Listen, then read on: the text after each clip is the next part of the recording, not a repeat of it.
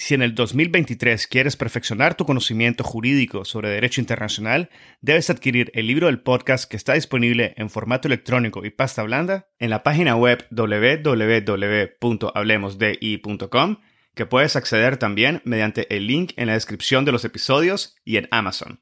El libro ofrece 16 capítulos que analizan diversos aspectos históricos y contemporáneos del derecho internacional público, el futuro de las Naciones Unidas, el surgimiento del derecho ambiental internacional, así como la justicia y los procesos internacionales, incluyendo aquellos ante la Corte Internacional de Justicia y la Corte Penal Internacional. También incluye cuestiones relativas a los derechos humanos y el derecho internacional humanitario, como la reparación de las víctimas de crímenes internacionales, el derecho de los pueblos indígenas, el derecho del mar y la llamada Blue Economy. Adquiere el libro y disfruta de contenido jurídico de primer nivel y en español. Bienvenidos a Gotas de Jurisprudencia Internacional, donde en base a las sentencias y resúmenes publicados por las distintas cortes y tribunales, narro una síntesis de la jurisprudencia internacional.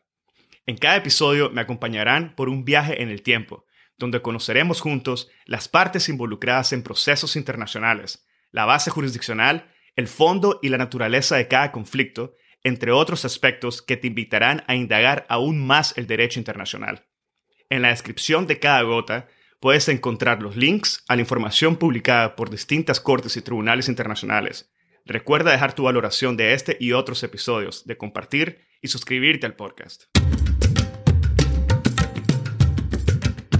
La gota del día de hoy se refiere al caso de las plantas de celulosa en el río Uruguay, la República de Argentina, contra la República Oriental del Uruguay, que fue objeto de dos providencias de medidas provisionales y una sentencia sobre el fondo del caso. Como resultado de las características de este caso, he decidido dividir esta gota en dos partes. Y en esta primera parte me enfocaré en las dos providencias de medidas provisionales dictadas el 13 de julio del 2006 y el 23 de enero del 2007 respectivamente. Y en una segunda parte de esta gota me referiré a la sentencia del fondo del caso dictada el 20 de abril del 2010. El 4 de mayo del 2006, Argentina presentó una demanda contra Uruguay por supuestas violaciones por parte de Uruguay de sus obligaciones sujetas al Estatuto del Río Uruguay de 1975. Para poder entender mejor el caso, es importante explicar brevemente el Estatuto del Río Uruguay, que fue firmado por Argentina y Uruguay el 26 de febrero de 1975 y entró en vigencia el 18 de septiembre de 1976. El artículo primero del estatuto indica que, y cito, las partes acuerdan el presente estatuto en cumplimiento de lo dispuesto en el artículo 7 del Tratado de Límites en el Río Uruguay del 7 de abril de 1961, con el fin de establecer los mecanismos comunes necesarios para el óptimo y racional aprovechamiento del Río Uruguay y en estricta observancia de los derechos y obligaciones emergentes de los tratados y demás compromisos internacionales vigentes para cualquiera de las partes. Fin de la cita. Y ahora, volvamos al caso. La Argentina explicó en su demanda que el Estatuto de 1975 fue adoptado de conformidad con el artículo 7 del Tratado de Límites entre la República Oriental del Uruguay y la República de Argentina en el río Uruguay. En el argumento, se preveía el establecimiento de un régimen conjunto para el uso del río, es en este sentido que Argentina acusó a Uruguay de haber autorizado unilateralmente la construcción de dos plantas de celulosa en el río Uruguay sin cumplir con los procedimientos obligatorios de notificación previa y consulta establecido en el Estatuto de 1975. Además, argumentó que dichas plantas de celulosa representaban una amenaza al río Uruguay y que existían altas probabilidades de que causaran daños a la calidad de las aguas e importantes daños transfronterizos a Argentina. Argentina basó la competencia de la Corte Internacional de Justicia en el párrafo 1 del artículo 36 del Estatuto de la Corte y en el primer párrafo del artículo 60 del Estatuto de 1975, que dispone, cito, Toda controversia acerca de la interpretación o aplicación del tratado y del estatuto que no pudiera solucionarse por negociaciones directas podrá ser sometida por cualquiera de las partes a la Corte Internacional de Justicia. Fin de la cita. Este artículo 60 claramente establece una precondición a la competencia de la Corte, y me refiero a que debe existir un proceso de negociación previo. Argentina argumentó en el caso que este proceso se había agotado y que había fracasado. Durante el proceso, Argentina explicó su posición sobre lo que consideraba eran las obligaciones contenidas en el Estatuto de 1975 para las partes, entre las cuales podría mencionar establecer los mecanismos comunes necesarios para el óptimo y racional aprovechamiento del tramo del río Uruguay, regir las actividades tales como la conservación, la utilización y el aprovechamiento de otros recursos naturales, la prevención de la contaminación y la responsabilidad resultante de los daños infligidos como resultado de la contaminación, el establecimiento de una comisión administrativa del río Uruguay, conocida como CARU, cuyas funciones comprendían la reglamentación y la coordinación, y finalmente la obligación de notificación y consulta previa por medio de la CARU para cualquiera de las partes que proyecte llevar a cabo obras susceptibles de afectar a la navegación, el régimen del río o la calidad de las aguas. En relación a los hechos que llevaron a la incoación del procedimiento por parte de Argentina, Argentina manifestó que en octubre del 2003 Uruguay había autorizado de forma unilateral, sin cumplir con los procedimientos de notificación y consulta, la construcción de una planta celulosa cerca de la ciudad de Fraiz Ventos. Al igual señaló que en febrero del 2005 Uruguay autorizó a otra empresa a construir una segunda planta de celulosa. Ahora bien, el mismo día en que Argentina presentó su demanda, también presentó una solicitud de medidas provisionales en base al artículo 41 del Estatuto de la Corte, donde solicitó a la CIJ que ordenara a Uruguay suspender las autorizaciones para la construcción de las plantas y todas las obras de edificación hasta que la Corte dictara una sentencia final sobre el fondo del caso. De igual manera, pidió a la Corte que ordenara a Uruguay a cooperar con Argentina en aras de proteger y conservar el medio acuático del río Uruguay, y que se abstuviese de emprender cualquier otra acción unilateral con respecto a la construcción de las plantas que no se ajustase al Estatuto de 1975, a las reglas del derecho internacional necesarias para la interpretación y la aplicación de dicho estatuto, y que además se abstuviera de cualquier actuación que pudiera agravar la controversia.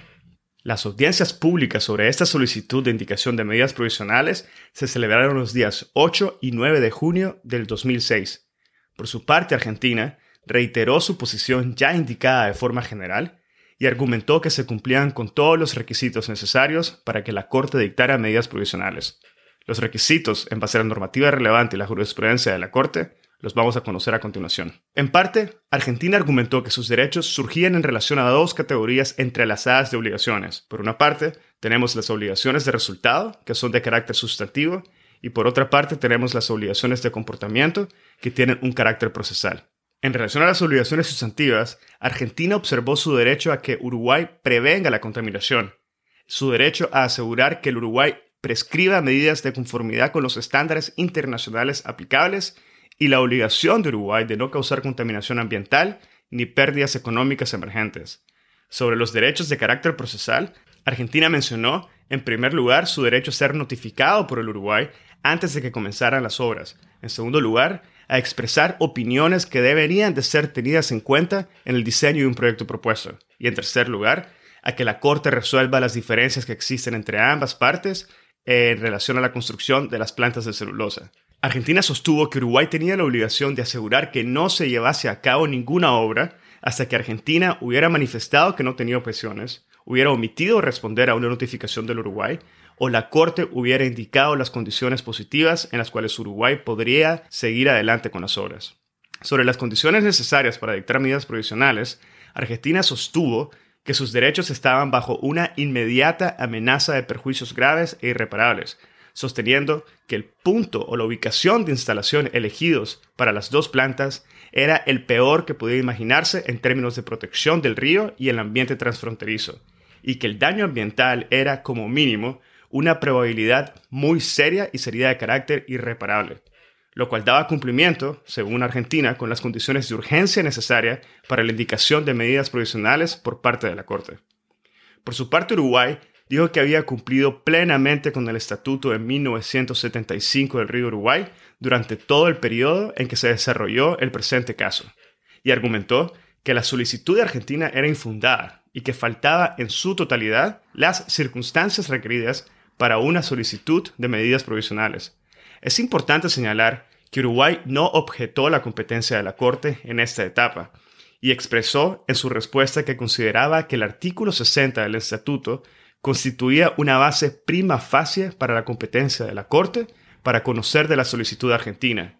pero que dicha disposición limitaba la competencia de la Corte con lo contenido en el Estatuto de 1975. Uruguay manifestó que había dado cumplimiento de buena fe de las obligaciones que le imponía el Estatuto de 1975 y sostuvo que los artículos ahí contenidos no daban a las partes ningún derecho a veto respecto a la ejecución de las obras que podían desarrollarse, sino que se limitaba a imponer a las partes una obligación de llevar a cabo un intercambio de información completo y de buena fe con arreglo a los procedimientos previstos en el estatuto o convenidas entre las partes. Uruguay señaló que había cumplido con todas sus obligaciones, incluyendo su obligación de informar a Argentina por medio de Carú de la existencia de los proyectos de plantas de celulosa, y que asimismo había proporcionado todos los datos técnicos necesarios para que Argentina tomase conciencia de la ausencia de todo riesgo con respecto a su potencial impacto ambiental en el río Uruguay. Uruguay informó a la Corte que consideraba que la controversia había sido solucionada de igual manera mediante un acuerdo que se había celebrado el 2 de marzo del 2004 entre el Ministerio de Relaciones Exteriores de ambos países.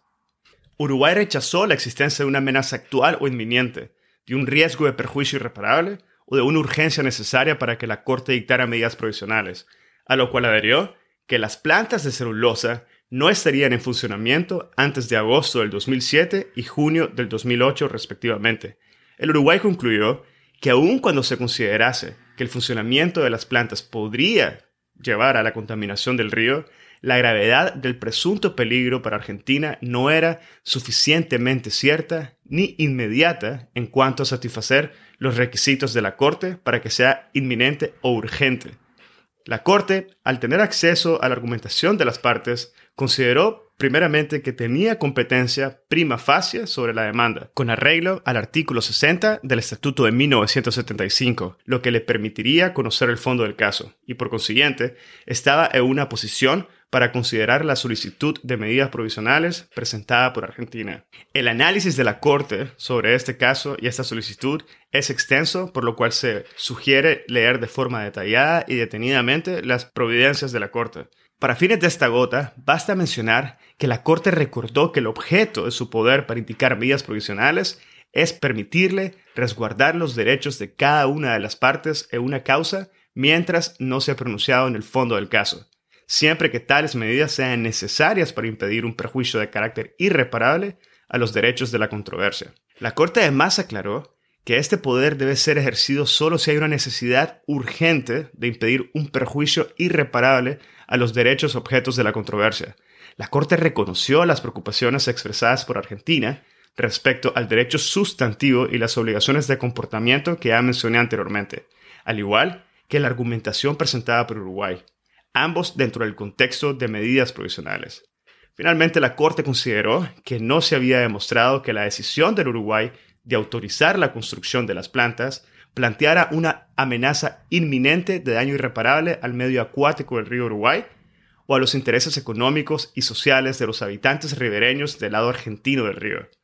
Asimismo, la CIJ consideró que Argentina no demostró que la suspensión de la construcción de las plantas sería susceptible de revertir o reparar supuestas consecuencias económicas y sociales que fueron alegadas por Argentina. En su providencia del 13 de julio del 2006, la Corte decidió 14 votos contra uno que las circunstancias, tales y como habían sido presentadas, no eran de un carácter tal que requiriera que la Corte ejerciera sus facultades conferidas en el artículo 41 del Estatuto para indicar medidas provisionales, y asimismo llamó a las partes a cumplir con sus obligaciones bajo el derecho internacional y la práctica de buena fe de los procedimientos de consulta y cooperación. Finalmente, pidió a las partes que se abstuvieran de cualquier acción que pudiera hacer más difícil la resolución de la controversia. La historia sobre las medidas provisionales no termina aquí, pero ahora el protagonista no es Argentina, sino Uruguay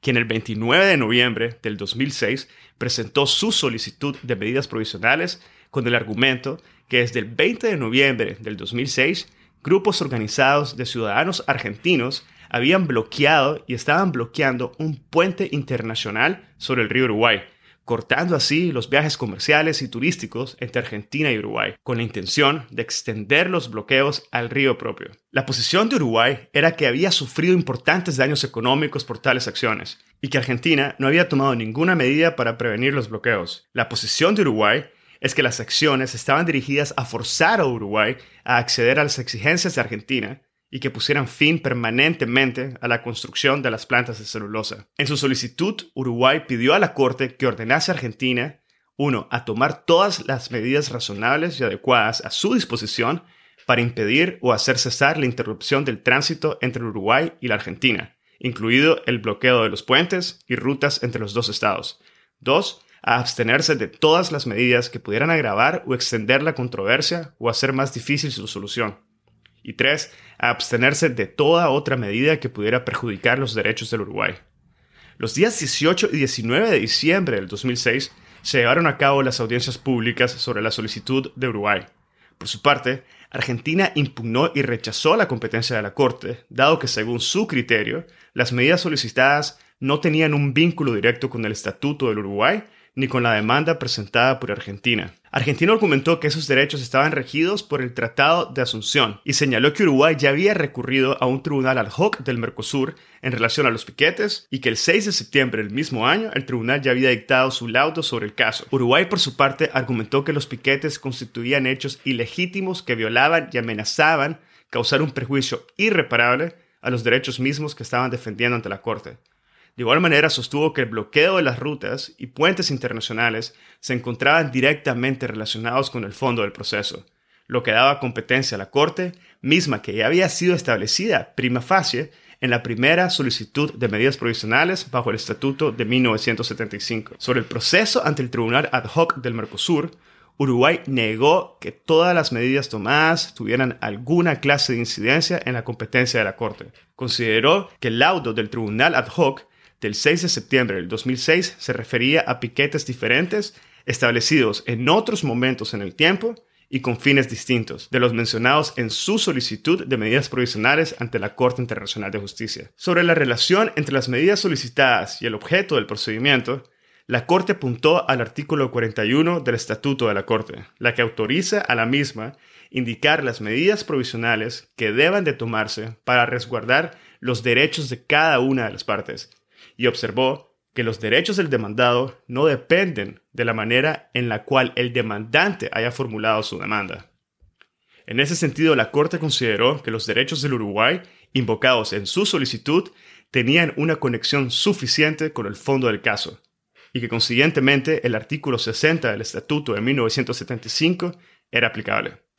Asimismo, la Corte encontró y observó que los derechos invocados por Uruguay ante el Tribunal Ad hoc del Mercosur eran distintos a los indicados en su solicitud de medidas provisionales, lo que no impedía a la Corte ejercer su competencia para conocer la solicitud del Uruguay. Es importante recordar lo que ya se mencionó anteriormente, y es que las medidas provisionales tienen como fin resguardar los derechos de cada una de las partes en el procedimiento mientras se pronuncie el fallo en el fondo del caso, y siempre y cuando las medidas justifiquen para impedir un perjuicio irreparable a los derechos que son objeto de la controversia, y cuando exista únicamente una urgente necesidad de impedir dicho perjuicio irreparable. Con respecto a la primera medida provisional solicitada por el Uruguay,